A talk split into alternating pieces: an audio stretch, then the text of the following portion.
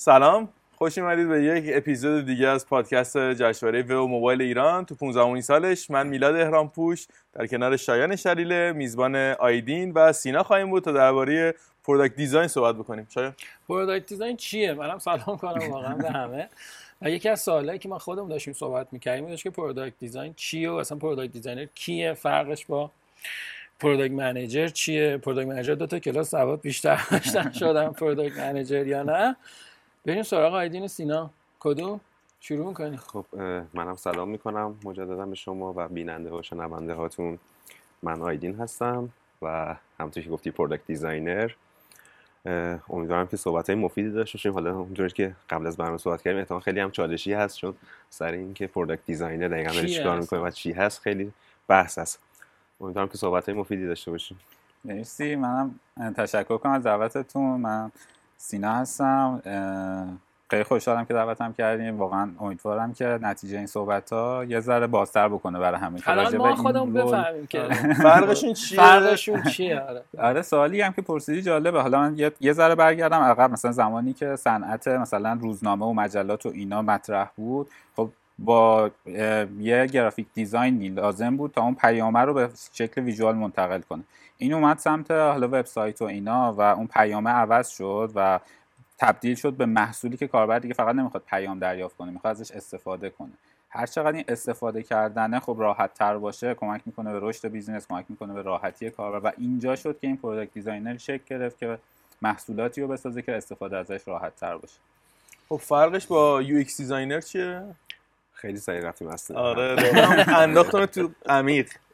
من حالا مسیری که طی کردم خودم تا این در واقع لحظه ای که الان به عنوان product designer خودم معرفی می‌کنم یه مسیر خیلی زیگزاگی بود. یعنی من توی field های مختلفی تقریبا شبیه به همین موضوع هی سویچ کردم. از graphic design شروع کردم و بعد رفتم توی فضای استارتاپی حالا به عنوان co-founder و UX designer تو استارتاپ خودم فعالیت کردم. اونجا یه تجربیات خیلی جالبی به دست آوردم. از این دید که به عنوان یه founder چقدر UX برای خودم دغدغه بود تا بتونم یه محصولی درست کنم که بتونم اون رو بهتر بفروشم. تا اینکه حالا توی سه شرکت ها رفتم وارد شدم با position UX UI designer و در نهایت از حدود سه سال پیش عنوان product designer رو گرفتم. خب دقیقا حالا بحثی که خیلی میگن graphic designer فرقش با UX designer چیه؟ UX designer با product designer فرقش چیه؟ graphic design که خب خیلی اصلا بحثی graphic اصلا هیچی اون که graphic designer که اصلا هیچی شاید تنها شباهت graphic designer رو بتونیم UI designer بدونیم. یعنی UI designer چون visual design می‌کنه یکم شبیه به position graphic designer باز UI هم من درک می‌کنم. به UX و product design که می‌رسیم دیگه میمونیم. ولی UX design بیشتر میاد بحث تجربه کاربر رو مد نظر قرار میده. یعنی این کاربر اون محصول فقط براش مهمه. ولی توی product design یکم این گسترده تر میشه. یعنی طرف اون در واقع product design فقط کاربر اون محصول نیستش. business درگیرش میشه market ی که داره توش کار می‌کنه. و تعریف کلی که بر product design وجود داره این که کسی که داره یک محصولی رو طراحی می‌کنه بدونه که چطور یه محصولی درست کنه که هم کاربر از اون راضی باشه هم business بتونه به راحتی بفروشه و هم market برای اون وجود داشته باشه. فکر کنم حالا این توضیح خب حالا پس فرقش گرفتار میشین دقیقاً حالا فرقش با product manager چیه؟ چون الان این تعریف خیلی نزدیک شده. آره ببین دقیقا خیلی با هم همپوشانی دارن.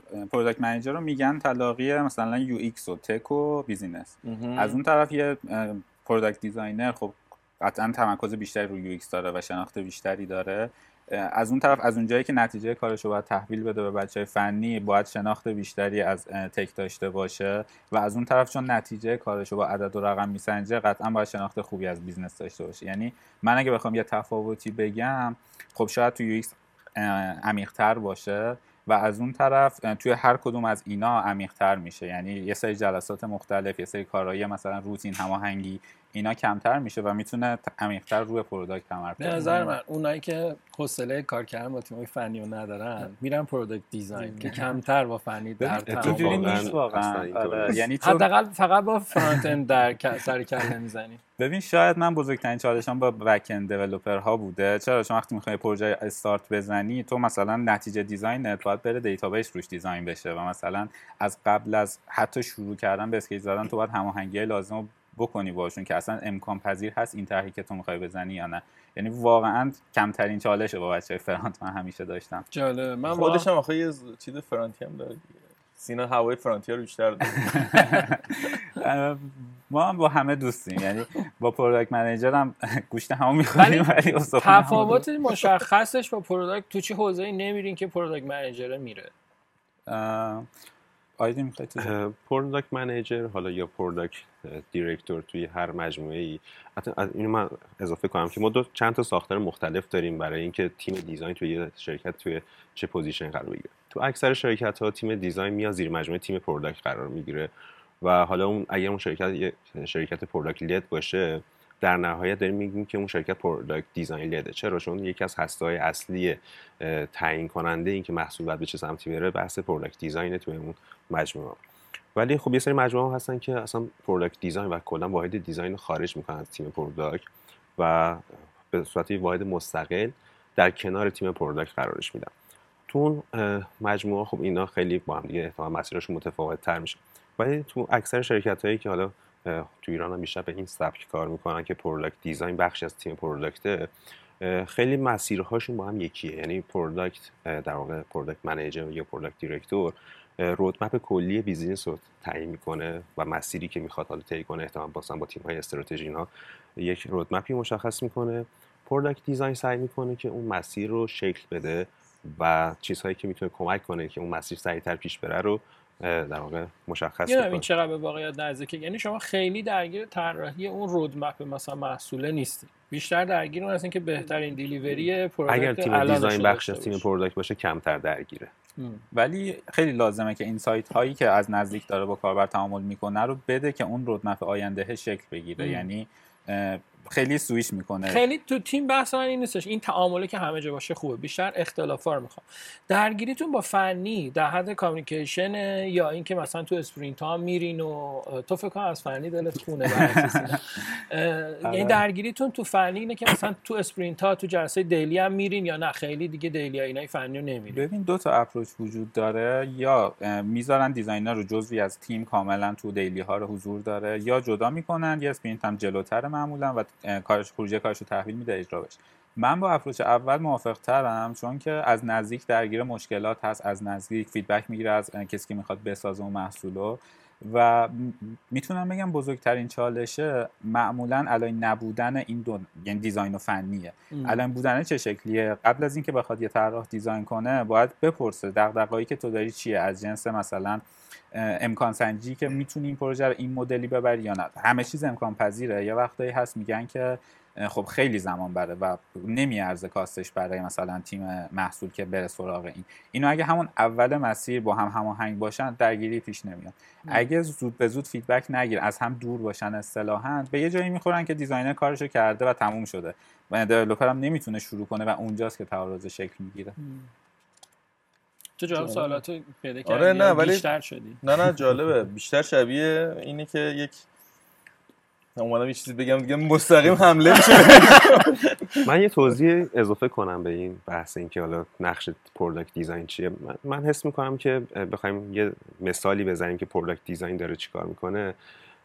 میشه مدل استارتاپی شرکت ها یعنی تو مدل استارتاپی که وجود داره ما میگیم که یه مشکلی پیدا میشه یه راه حلی براش داده میشه اون رو تبدیل به این محصول می‌کنیم و چون می‌دونیم که یه مشکل از این مردم داره در حل می‌کنه احتمالا بتونه فروش داشته باشه. تیم product design هم تقریبا همین در واقع فعالیت رو می‌کنه. بنابراین خیلی نقش کلیدی داره تو شرکت های استارتاپی.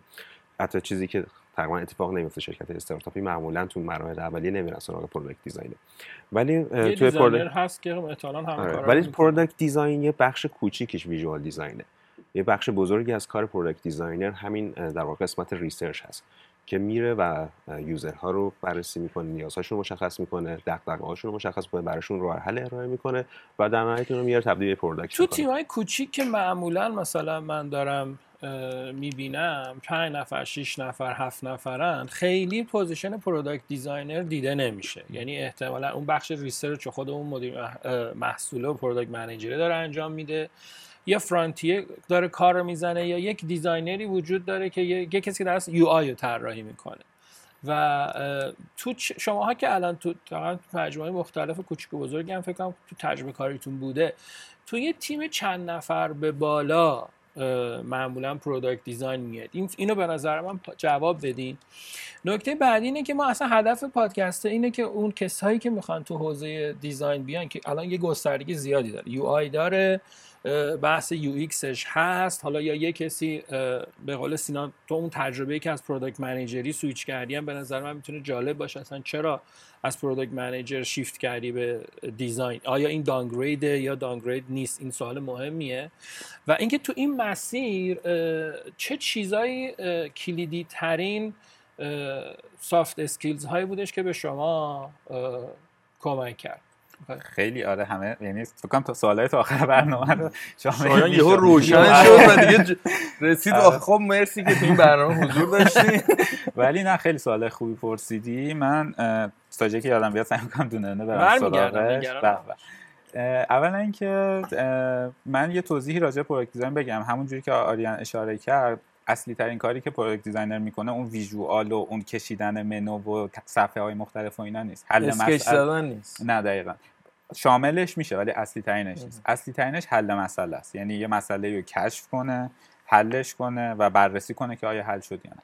این حل شدنه از کجا میاد؟ از دل خود اون کاربرا میاد. یعنی تو تا با کاربر واقعی در ارتباط نباشی نمی‌تونی مشکلش رو دقیق بفهمی و بتونی حلش کنی.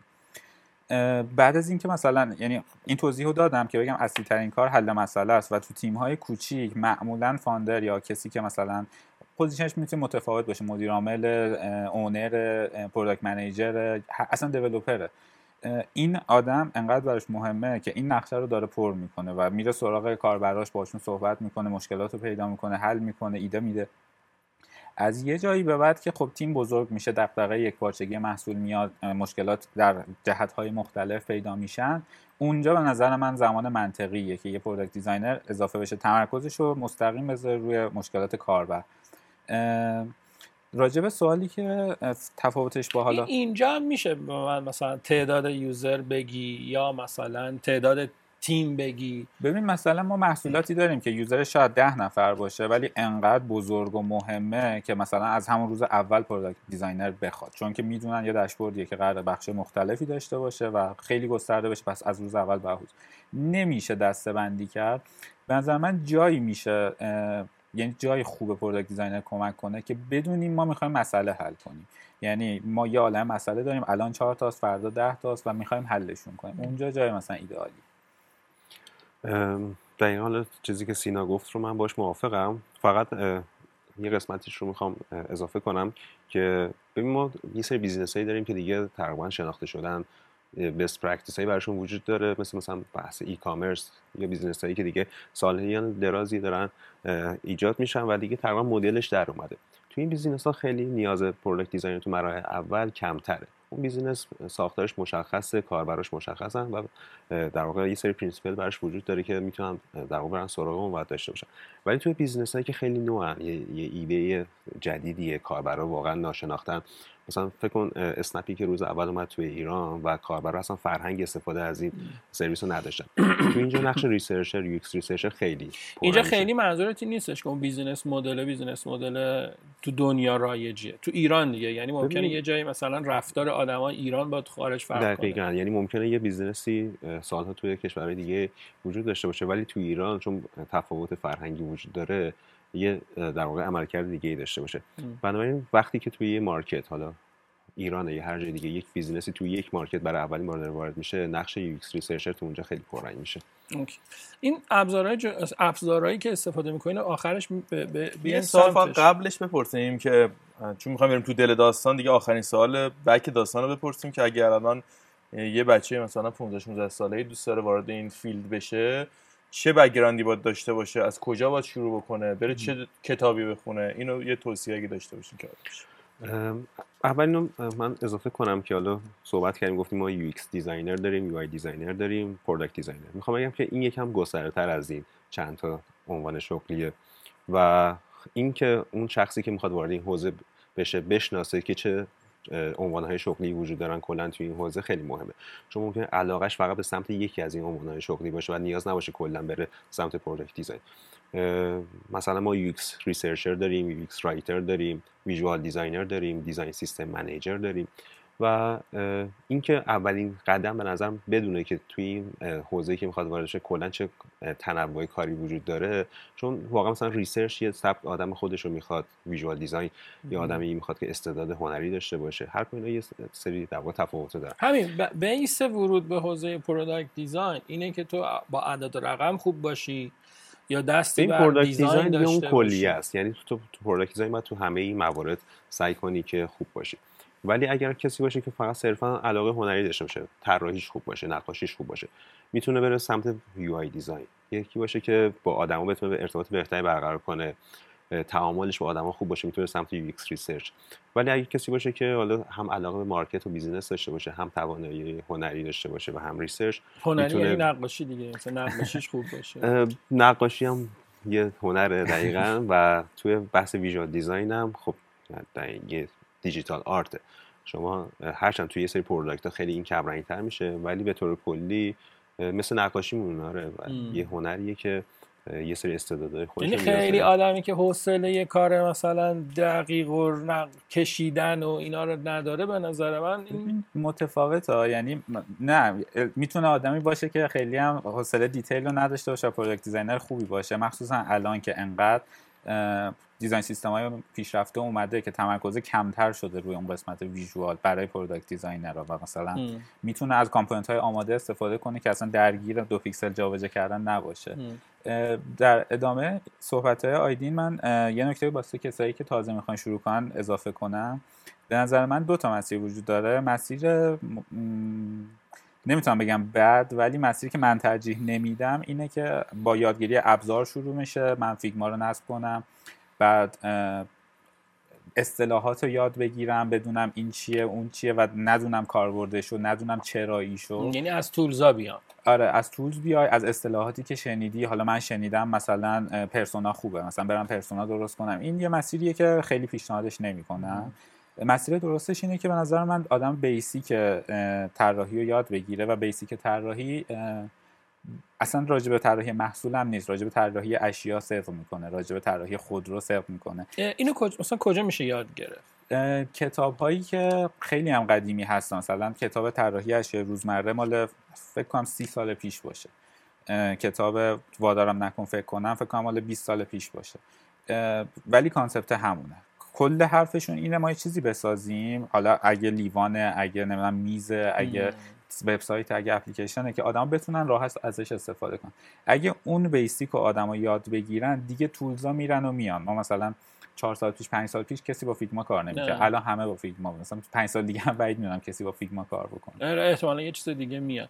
این کتابا باحال بود چون تو حوزه تبلیغات هم مثلا یه سری کتابا وجود داره. یعنی بچه تو اون پادکستی که با شایان و هادی هم داشتیم بحث این بودش که کسی که می‌خواد تو حوزه مثلا ادتک بیاد اول بره کامیکیشن یاد بگیره. یعنی اول اصلا بفهمه ارتباط برند با مثلا مشتری آدم ها چیه اونو یاد بگیره و بعد بیاد حالا بشه دیجیتال مارکتر. و اونا هم نکته جالبش این بودش که می‌گفتن career ی که اون base رو ندونه میاد مثلا فقط میشه ادمین یه page فقط digital marketer میشه ولی خیلی ممکنه حداقل می‌گفتن نمی‌تونه ممکن رشد کنه. از یه جایی نمی‌تونه جلوتر چون اون base رو نداره.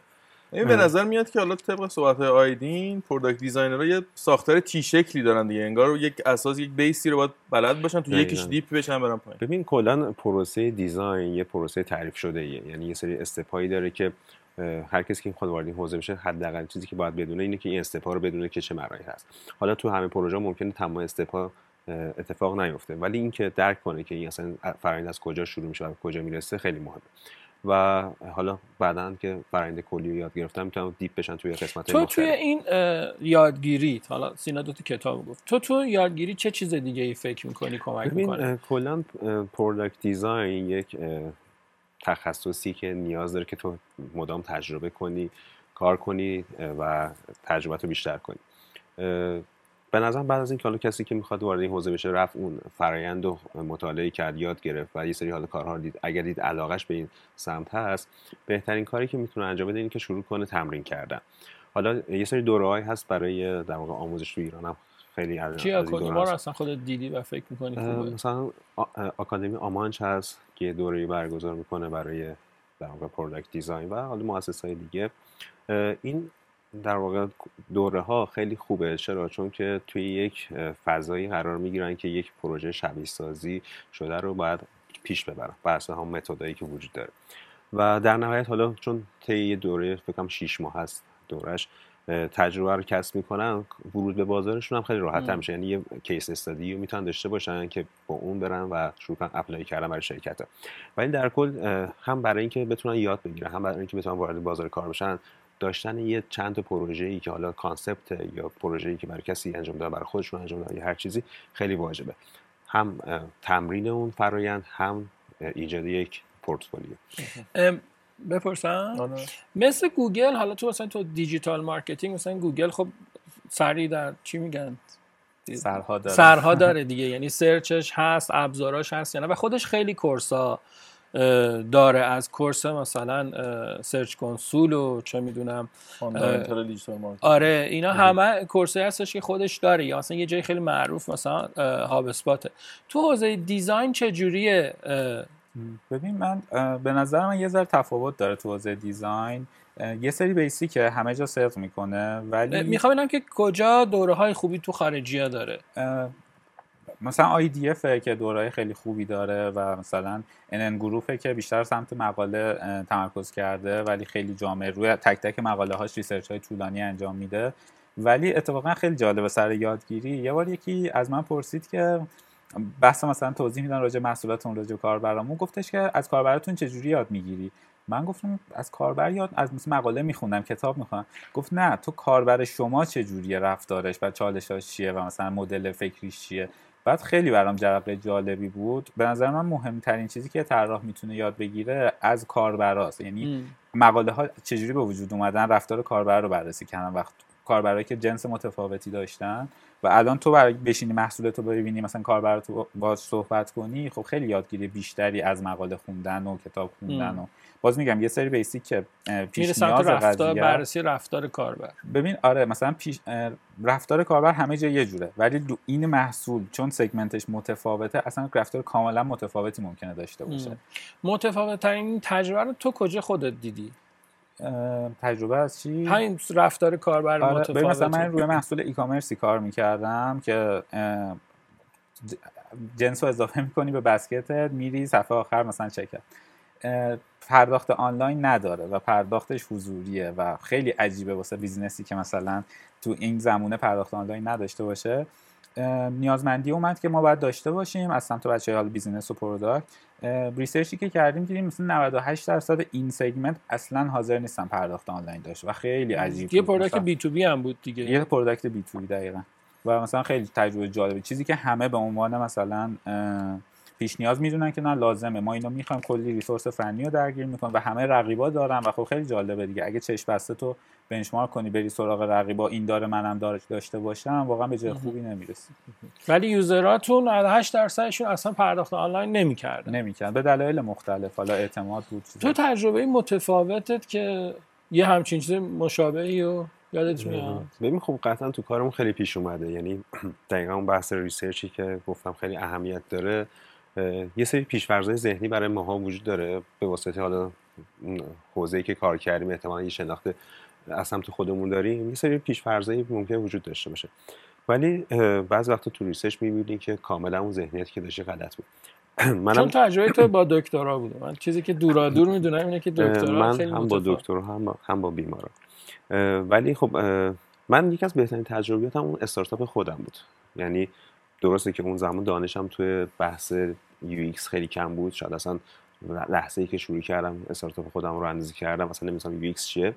ولی دقیقا همون چیزی که سینا گفت چون با مشتری و کاربرام در ارتباط بودم و دغدغه‌هاشون رو می‌دیدم خیلی واقعا کمک کرد که بتونم یه سری راه حل‌های یو ایکسی بدم برای یه مثال. جالب ترینش رو می‌تونی برامون بزنی؟ ببین حالا اون زمان سایت کادوشی که ما داشتیم جزء حالا یه سری از در واقع استارتاپ اولی بود که توی ایران. آره. سال 91 ما شروع کردیم یادم اون زمان حتی دیجیکالا هم توی بسکتش زمان انتخابی نداشت برای دلیوری. شما سفارش می‌دادین یه زمانی ارسال میشه ولی ما اومدیم توی قسمت بسکت یه استپ اضافه کردیم بازه زمانی برای تحویل رو اضافه کردیم این از کجا اومد ما توی حوزه کادو کار می‌کردیم و خیلی از کسایی که داشتن سفارش می‌دادن داشتن برای کسی ارسال می‌کردن اون کادو. بعد اون مطمئن شدن اون و ساعت هست. دقیقا آره این یکی از معضلاتشون بود که چه زمانی اون کادو رو باید به دست اون شخص برسه بنابراین مثلا ما از دل این موضوع اومدیم یه feature ی در آوردیم که بازه زمانی رو توی. basket می‌تونست انتخاب کنه یادم اون موقع کاداچی خیلی trendy بود. و من همیشه اعتقاد داشتم که آیدین بهترین designer واسه کاداچی می‌زنه. واسه بقیه همیشه یه 40 درصد کیفیت کارش پایین‌تره. خب بریم ما سراغ ابزارها. و نرم افزارها و در واقع سرویس که استفاده می‌کنی. الان چه سرویسی رو بیشتر استفاده رو داریم؟ مثلا Clarity GA4 بیشتر استفاده که خود Figma ه. ما ابزار اصلیمون تو کارمون Figma ه و Figma هم انقدر در واقع بزرگ شده و feature اضافه شده بهش که تقریبا بخش زیادی از نیازهای designer رو داره پوشش میده. ولی در کنار اون ابزارهایی که برای تحلیل نیاز داریم Clarity Google Analytics Hotjar ابزارهایی که می‌خوایم رفتار کاربرا رو بررسی کنیم و ببینیم که نتیجه اون کاری که انجام دادیم چی است. یه سری ابزارها برای A/B testing وجود داره و عمده در واقع ابزار ما همین هست. ابزارهای documentation هم اضافه کنم چون خیلی مهم و مفیده که document کردن پروسه‌ای که رفتی مشکلاتی که خوردی چون حالا تو شرکت بزرگ بیشتر نیازش احساس میشه. ممکنه تو روی پروژه کار کنی سه ماه بعد شش ماه بعد یه نفر دیگه بیاد رو ادامه مم. اون پروژه تو رو بخواد کار کنه و مثلا ابزار documentation هم خیلی مهم میشه چیا از چیا استفاده می‌کنه Slite رو من خیلی دوست دارم ولی خب تا یه حدی اجازه میده free ازش استفاده کنی. Notion رو خیلی دوست دارم و همه اینا هم سخت دسترسی بهشون دیگه. یعنی با هزار تا فیلتر شکن و اینجور چیزا باید ازشون استفاده کنی.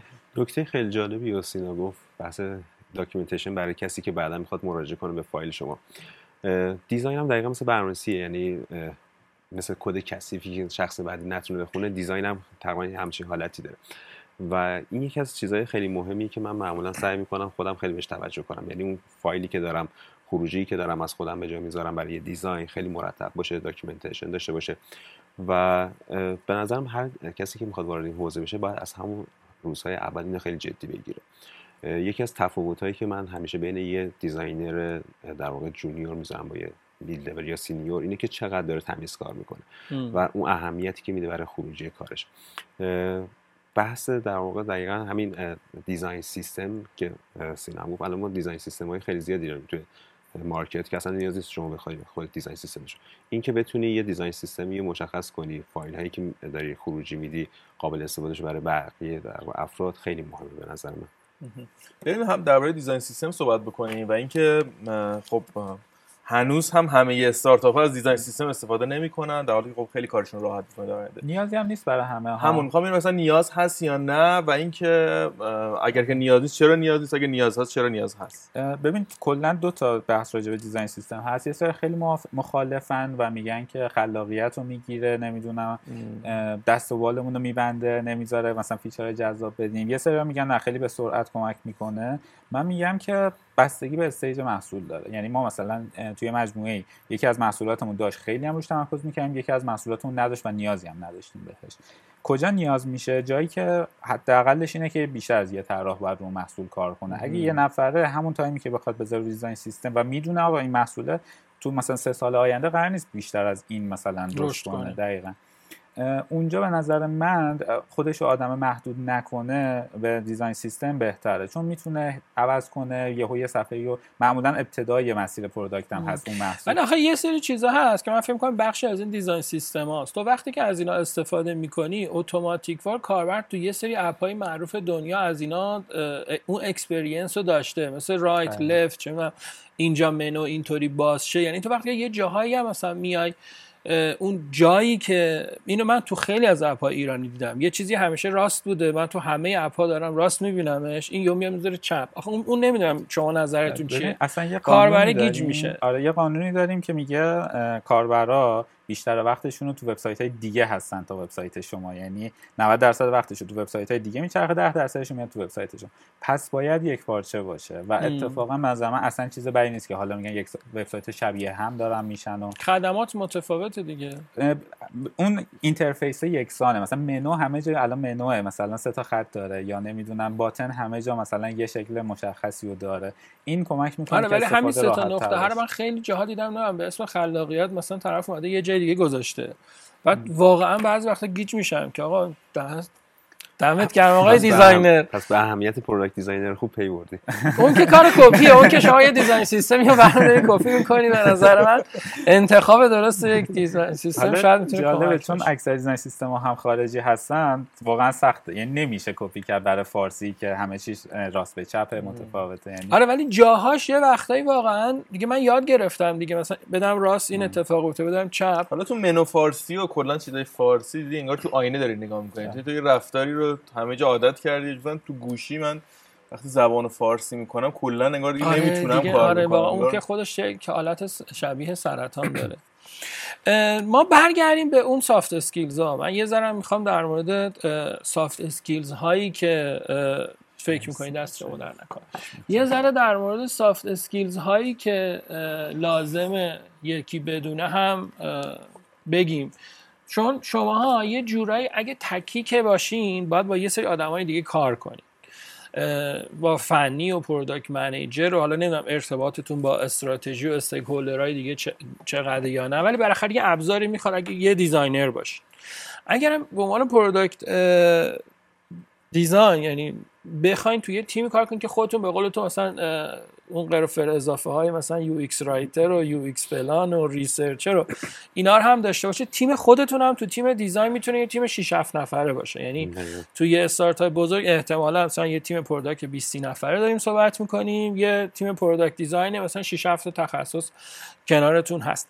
soft skills های مهمتون که یاد گرفتین و وارد شدین اونو به نظر من اگه بگین خوبه.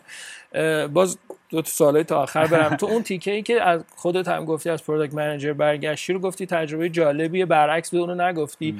تو هم چیزی که دوست دارم باز دوباره بهش اشاره کنی اون side یه که توی کادوچی یه مسیرایی رو رفتی و الان یه experience متفاوتی داری به غیر از side investment و اون تیکه founder یت تو design ش می‌خوام ببینم که تجربه های جدیدت چی بوده؟ حالا من شروع کنم با سوالت. ببین من اولین تجربه کار کردن روی محصولم با اون موقع حتی position م associate product manager بود ولی عنوانه اصلا به وجود نیومده و به عنوان feature manager اضافه شده بودم به مجموعه.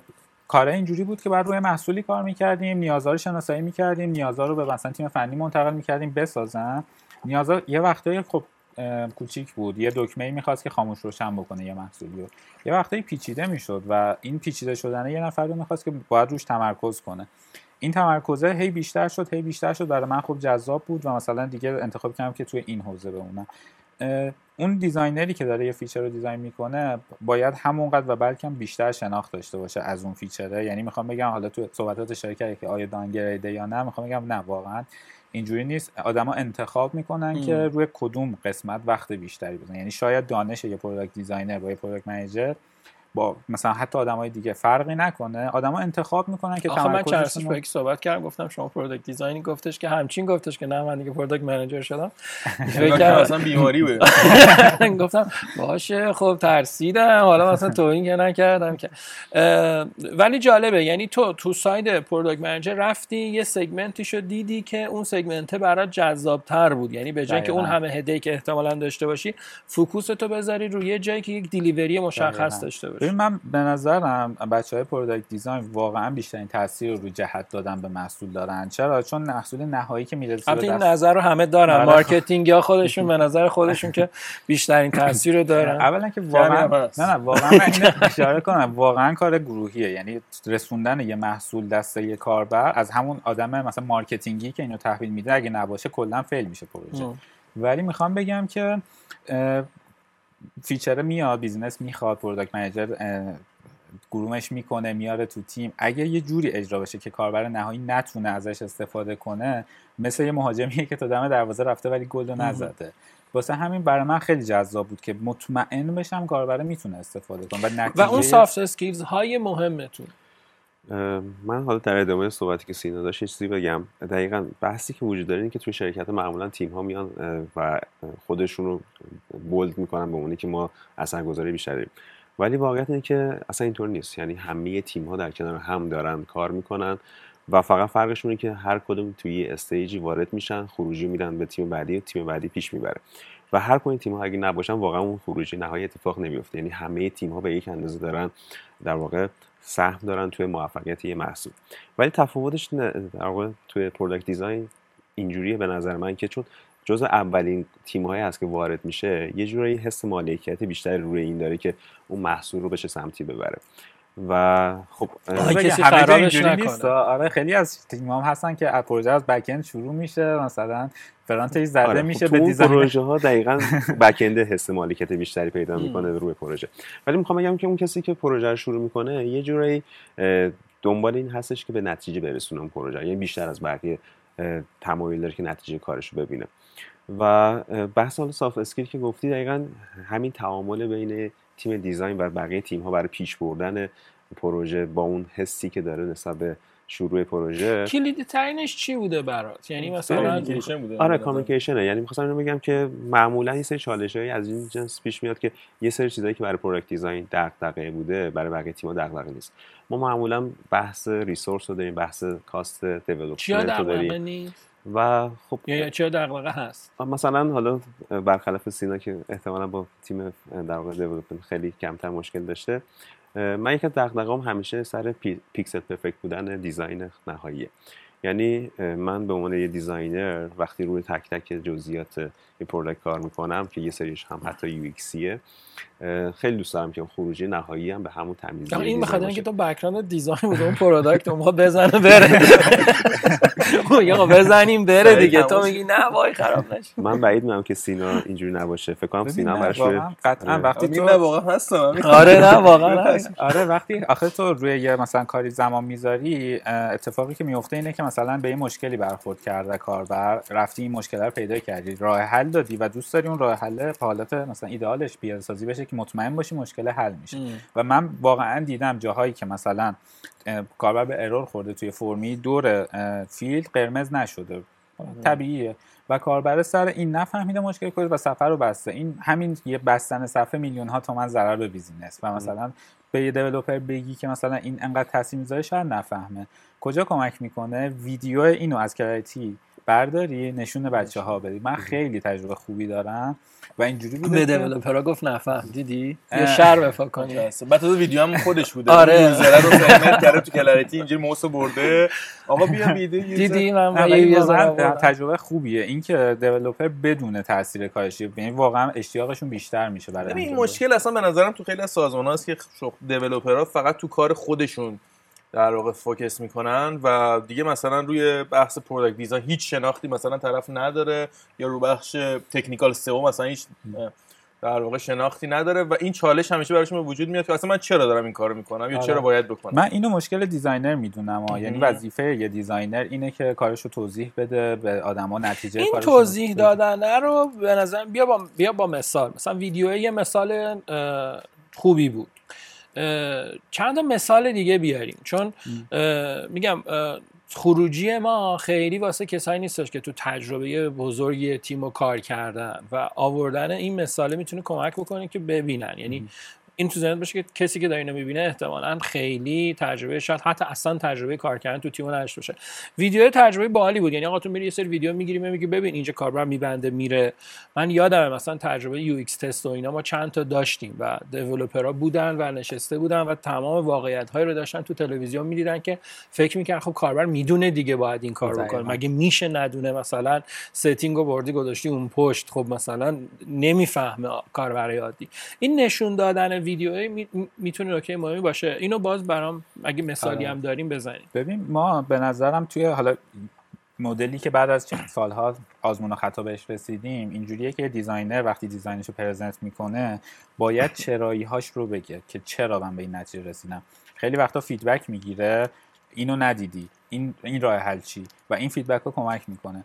و خیلی جاها هم کمک می‌کنه که چیزی miss نشه. یعنی وقتی یه دکمه رو من از پایین آوردم بالا مثلا آیا سلیقم بوده یا آیا data یی من بررسی کردم؟ کاربرا اینو نمی‌دیدن. تو اون صفحه که دکمه بالا بود بیشتر می‌دیدم پس واسه این آوردم بالا. تو پروسه تحویل design به developer به نظر من یه document کاملی باید وجود داشته باشه که دقیقا چرایی اینا و چگونگی پیدا کردن این مشکل نوشته شده.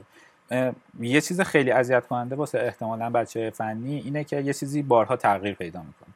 یه دیزاینی رو یه نفر می‌زنه هفته بعدش عوض می‌کنه. میگه ای بابا من که اینو هفته پیش زدم. خیلی تجربه بدیه.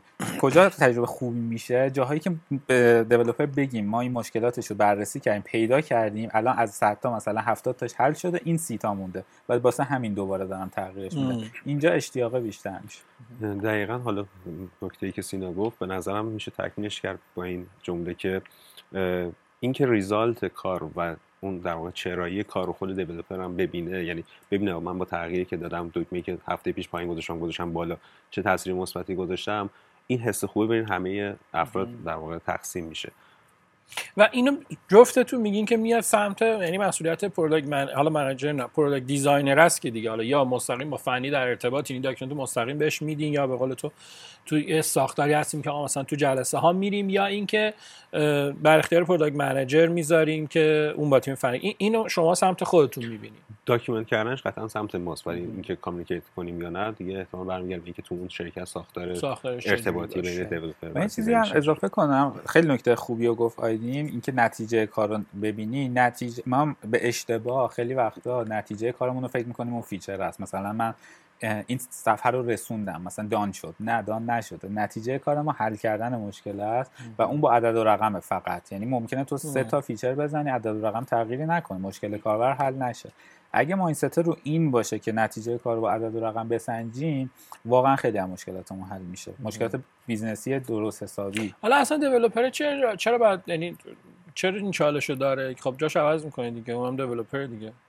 ببین همه دوست دارن تاثیرگذار باشن. یعنی کسی که اومده وارد حوزه محصول شده چه فنی چه designer چه product manager لذت زمانیه که یه مشکلی رو حل کنه. یه کاربری مثلا یه پروسه تا ته بره یه پرداختی انجام بشه یه پولی در بیاد. مثلا اون لذت بخشه.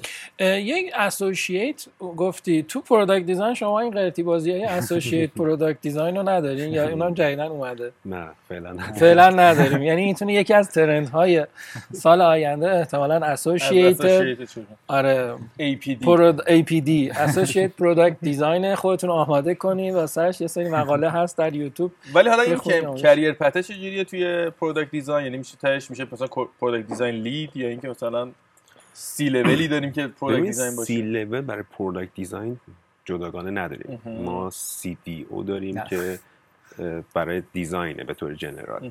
ولی برای product یعنی این یک افتخار بزرگه که ایرانیا احتمالا unlock ش می‌کنن. یعنی chief product design رو هم ما واقعا ما chapter lead داریم توی بحث product design خود product design هم حالا کم کم یکم داره مفهومش تغییر می‌کنه. ولی تا چند وقت قبل به این شکل بود که product design یه جور seniority UX UI design محسوب می‌شد.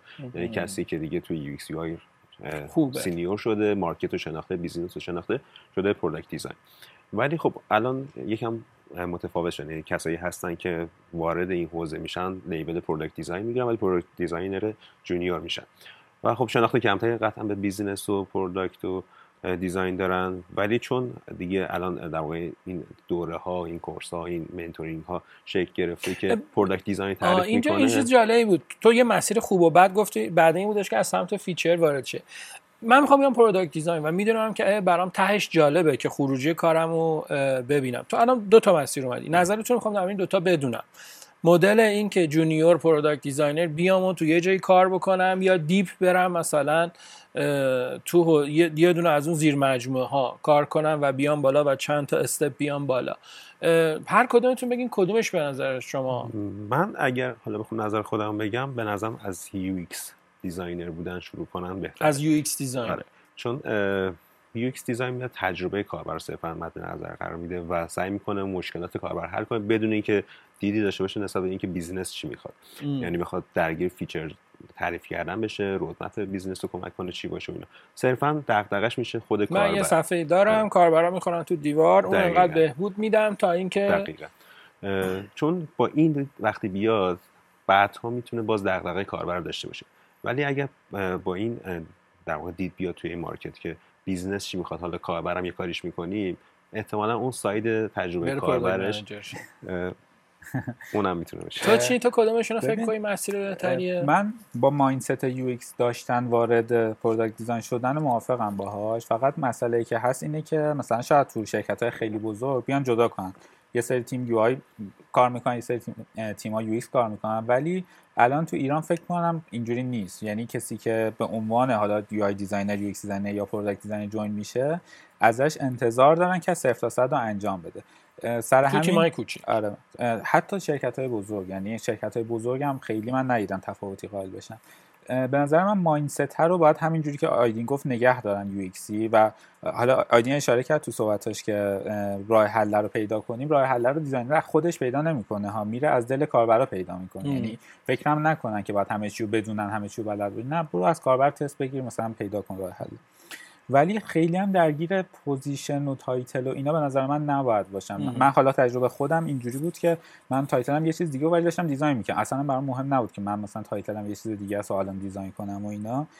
حتی بچه های marketing من به نظرم خیلی می‌تونن چون آشنا هستن با محصول تا حدودی. حتی بچه های یعنی جدای بحث دیزاین حوزه marketing ها هم می‌تونه ورودی خوبی باشه برای اینکه بیان تو design. همه. من background خودم مهندسی هیچ ربطی هم نداره. خیلی رو دیدم که مثلا background مختلفی داشتن. یعنی اصلا به نظر من مهم نیست.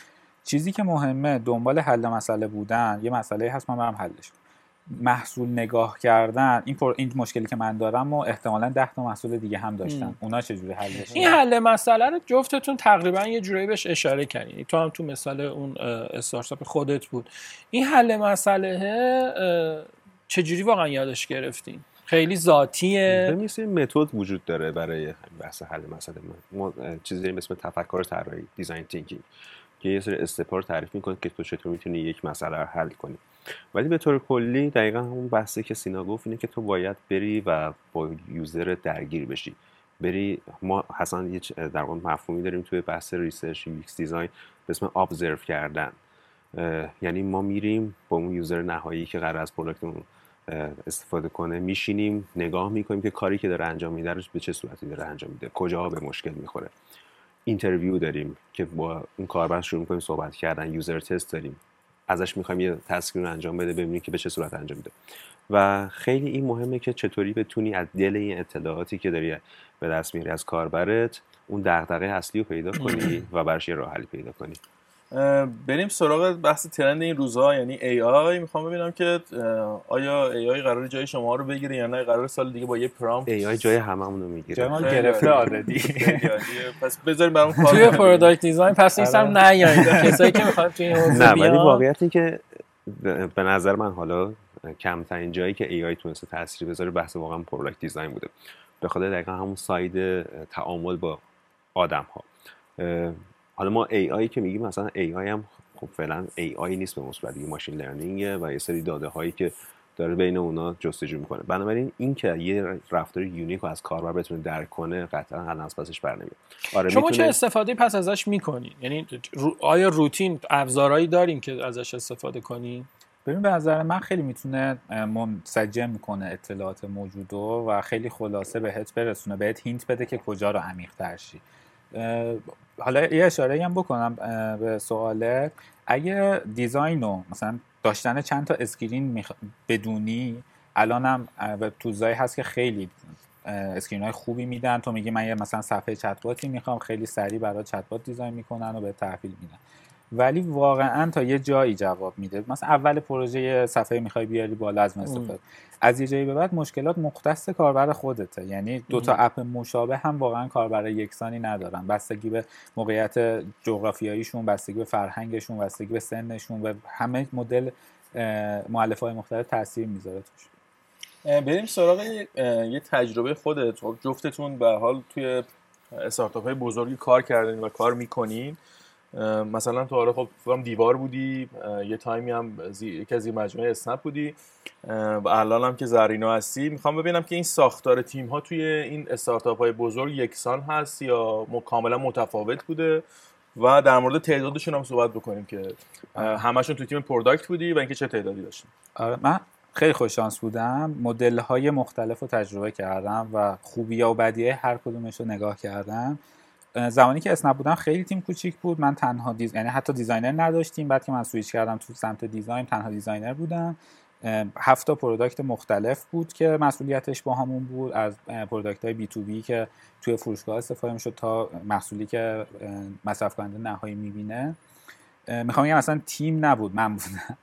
ولی خب خیلی سال پیش بود. فکر کنم 97 بود. یعنی 5 6 سال پیش بعد از اون تجربه که داشتم توی دیوار خیلی متفاوت بود. تیم 27 نفره این chapter 27 نفره UX بود که شامل بچه های UX writer، UX engineer، UX researcher و product designer می شدن اینجا خیلی تعاملات مثلا متفاوت بود. بحث documentation اینجا مطرح می‌شد که اگه نبود نمیفهمیدید دارن بچه ها روش کار می‌کنن. فکر کنم همزمان 20 تا پروژه بازه که دارن روش کار می‌کنن. توی زرینو می‌تونم بگم یه انتقالی بود از یه تیم کوچیک که مثلا تک نفره به تیمی که مثلا 5 6 نفر الان توش حضور دارند و مدل های مختلفی رو مجبور بودیم customize کنیم برای خودمون که جواب بده. یعنی مثلا خیلی پروسه هایی که شرکت های بزرگ داشتن و مجبور یعنی منطقی نبود اصلا داشته باشیم و حذفش کردیم. بدون اینکه هیچ ترسی داشته باشیم که نه این پروسه نصف نیمه شد این پروسه ناقصه. و خیلی جایی هم که کمک اون مثلا documentation می‌دونستیم چیزیه که کمک اون می‌کنه و اونو از روز اول داشتیم. این تجربه تو هم می‌تونی بگی تو کجاها من دقیقا حالا مشابه سینا این شانس رو داشتم که تجربه مختلفی به دست بیارم. حالا مجموعه که بودم از جایی بوده که خودم تنها designer بودم جایی که توی یه تیمی بودم که UX designer دیگه کنارم بوده ولی تیم تیمی بوده که متشکل از برنامه‌نویس و product manager اینها بوده تا جایی که تیم design در واقع جدایی داشته و هشت نفر نه نفر تو این تیم design role های مختلفی داشتم در حال خب جایی که هستم یه تیم سه نفره ای تشکیل دادم و حالا با توجه به ابعاد این business فعلا در همین حد هم خواهد بود. و به نظر من واقعا این که بتونید تو تمام این حالت ها هم تجربه کسب کنید که یه نکته خیلی مهمه آره این نکته باحالیه ولی یه سوال دارم.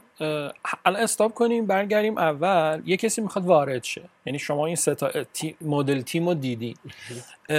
فکر می‌کنین که برای تجربه یه آدمی که تازه وارد شده کدومی که از این استراکچرها چیز خیلی کوتاه چون با time هم آره بری توی آره. تیم کوچیک که بری تیم آره. بزرگ اینا. من مسیری که پیشنهاد می‌کنم از مطالعه شخصی قبل از اینکه اصلا join بشه به پروژه. بعد وارد شدن به یه پروژه کوچیک که مشکلات بریزه رو سرش و بدونه که چقدر مثلا در, در مواجهه با مشکل باشه. چون تو تیمای بزرگ وقتی بره خیلی مشکلات به سمتش نمی‌رسه. ولی تو تیمای کوچیک همه مشکلات میاد سمت اون آدم.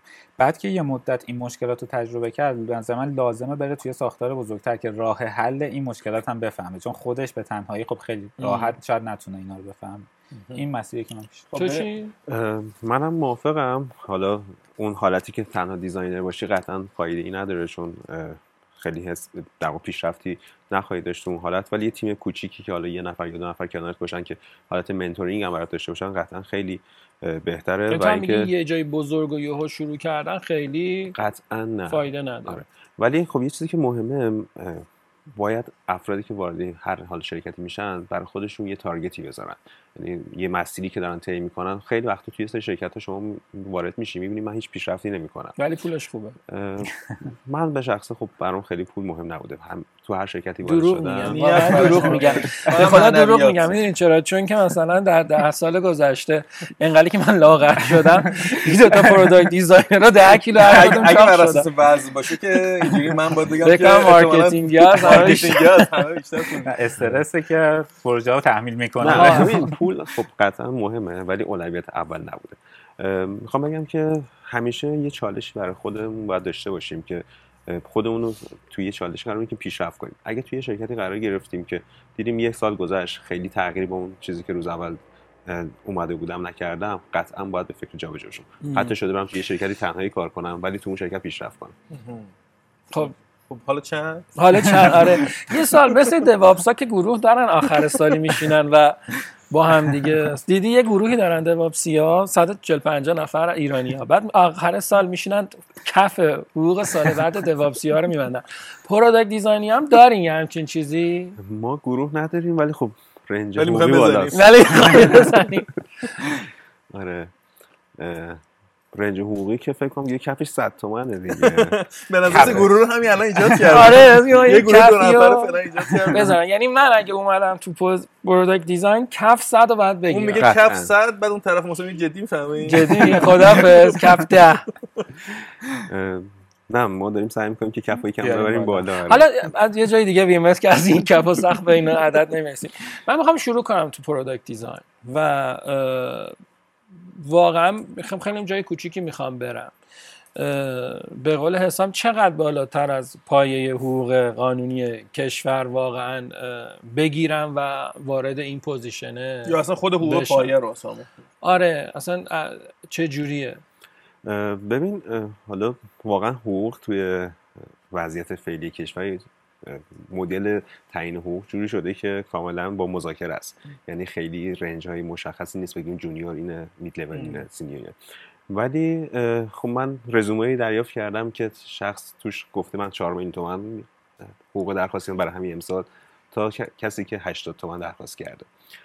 خیلی بستگی داره به اون شخص ولی یه رقمی که حالا خیلی ایدئال باشه به نظرم برای کسی که داره شروع می‌کنه با توجه اینکه قطعا همه دغدغه های مالی دارن رفت آمد هست هزینه خورد هست یه رقمی بین مثلا 15 تا 20 برای کسی که چند داره وارد این فضا میشه. یه تجربه کسب کرده. یعنی حالا دوره رفته یه مدتی خودش برای خودش کار کرده. یه دانش پایه یه دانش پایه‌ای داره. به نظرم این base و معمولا. شرکت ها تو اگه برن سمت product design گرفتن دیگه کمتر از این حقوق نمیدن.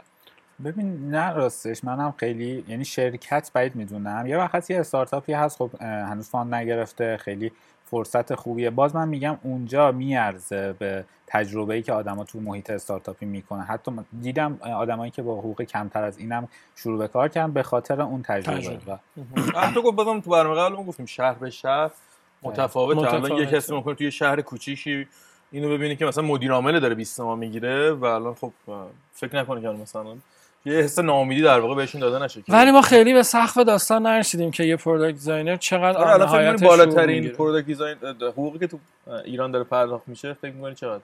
ببین بستگی به تاثیر اون تأثیری که اون آدم رو محصول می‌ذاره است و تاثیرگذارترین آدم تأثیر- که آره. دنبال آره من فکر کنم برای آدمی که خیلی تاثیرگذار باشه حقوق 100 میلیون هم عجیب غریب نباشه و product هستن که تو این رنج می‌گیرن یه اتفاقی فکر که می‌کنم خیلی محدود باشن کسایی که محدود. آره آره اینو من. اشاره کنم خیلی محدود یه اتفاقی که نمی‌دونم اگه متاسفانه یا خوشبختانه داره میفته رقابت قبلا خب فقط تو بازار ایران بود ولی الان product designer ها شانس اینو دارن که تو بازار بین المللی کار کنن. خیلی جالبه ها یعنی دلاری درآمد کسب آره. می‌کنن از داخل ایران. آره آره و مثلا رقابت برای همین خب یه ذره یعنی آدمای بیشتری خب تا- عوض کردن م. از محیط کاریشون و من تقریبا اولین سایدی که دیدم که دورکار با خارج کار می‌کردن developer ها بودن و سریع ترین تیمایی بودن که شروع کردن کار کردن با خارجی بعد تو performance marketing یه سری آدم رفتن ولی performance marketing ها مثل growth hack و اینا یعنی آدم های واقعا کسایی که کاملا اصلا فقط با data طرف کار داره اصلا کاری به طراحی کمپین نداره. بعد رفت یه جاهایی مثلا تو حوزه مثلا associate product manager ای part time ی که یا دورکار من خیلی دیدم و الان که میگین مثلا product design هم با خارج کار می‌کنه خیلی حالا به نسبت همونطور که گفتی دیرتر احتمال برای product design این اتفاق افتاد. چون ماهیت design و حالا افرادی که توی design هستن جوریه که خیلی گروهی کار می‌کنن. تعاملشون با همدیگه خیلی زیاده. مدل کار اینو ایجاب می‌کنه که با همدیگه خیلی صحبت کنن کارا رو گروهی پیش ببرن. و یه در واقع چیزی که وجود داره تو کار remote اینه که این احتمال از بین میره. خیلی. سختتر اتفاق میفته من خودم به شخصا خیلی برام جذاب نیست که بخوام کار ریموتی با یه کشور دیگه داشته باشم تنها یه جایی بشینم و کار دیزاین انجام بدم. ولی خب در بحث حقوق خب خیلی عددهایی که از اون سمت پیشنهاد میشه عددهای بالاتری نسبت به مارکت ایران. یعنی بیسشون چیزی حدود 1000 تا 1500 هست. جالبه. بسیار عالی. این ریموت کار بکنه. آره. ما خب، طبق روال- آره تقریبا. ما خیلی دوست داریم که تاپیک های بیشتری صحبت کنیم ولی واقعا نکته اینه که آیا آدم ها به حرفای ما بعد از یک ساعت هم گوش میدن یا نه. ولی یه تشکر بکنیم. واقعا feedback های خیلی خوبی گرفتیم تو این چند برنامه اخیر و واقعا دم شما که دارین این پادکست رو گوش می‌کنید یا دارید می‌بینید چه تو یوتیوب چه تو آپارات و چه تو سایر بله، channel ها آره. آره واقعا مهمونای ما خوبی که واقعا داشتیم به نظر من نکته مهمی بود. اون هدف ما اصلا این بودش که بریم سمت اینکه آدمایی که جدید می‌خوان توی market بیان چه مسیری رو بیان. و من فکر می‌کنم که حالا تو مجموع این گپو گفتی که زده میشه همین سه چهار تا کتاب معرفی کردی دوره معرفی کردی یا اینکه چه استراکچر تیمی شروع کنن واقعا به نظر من نکته ایه که جالبه. چون برداشت اینه بود که اگه یکی توی تیم بزرگ بیاره مثل اون سایدیه که شایان و هادی بهش اشاره می‌کنن تو تو یه ساید مثلا اه، برند بری یه نکات مثبتی داره تو آژانس بری یه نکات مثبتی. کجا می‌تونی یادگیری بیشتری داشته باشی؟ دم اسپانسرامون تقریبا همه گرم که واقعا کمک کردن که بتونیم پادکست رو بدیم و تا الان 6 7 تاشو اومدیم و چند تا دیگه هم مونده که سری اولش تموم بشه. علی بابا تاپین دکتر تو و اه، لست سکند و نیلگام واقعا که تا اینجا همراه ما بودن تو این چند تا پادکست و چند تا دیگه هم هستش که انشالله جلوتر میریم. ولی تو فیدبک ها واقعا برای من جالب بود. یه نکته این بودش که بودن چرا من تو خیلی چالش نمیکنیمش؟ به آره. چالش نمی‌کشیم و من نمی‌دونم حالا نظر نمی‌دونم آره در واقع؟ ما هدفمون از این پادکست این بود که خیلی روی اشخاص در واقع تمرکز نکنیم. یعنی که روی کاری که دارن می‌کنن صحبت بکنیم. حالا بخشی از پادکست رو ارائه در واقع می‌ذاریم برای اینکه تجربه قبلیشون توی کاراشون بگن و مرور بکنیم. ولی بیشتر درباره اون کاره داریم صحبت آره. تا شخصه ولی ترجیح خب داریم که شخص با تجربه رو تو اون position دعوت می‌کنیم. منم واقعا نظرم یعنی من خودم اینطوری بودم که اینجا می‌خوایم ببینیم که سینا و آیدین چجوری product designer آره شدن. من و شایان رو زیاد دیدیم. آره یعنی می‌خوام ببینیم که تجربه مثلا اه، شماها چی بوده. توی برای تو مسیری که به سمت product design رفتن داشتیم می‌تونی یه برنامه بزنی من تو با هم مصاحبه کنیم و آره همدیگه یه رو به اینا- چالش آره چون از که خیلی جنگ و دوست داشتن تو feedback هایی که اومده بود یه برنامه جنگی بعد من بزنیم. مرسی که اومدی. مرسی از شما. مرسی. متشکرم. عالی.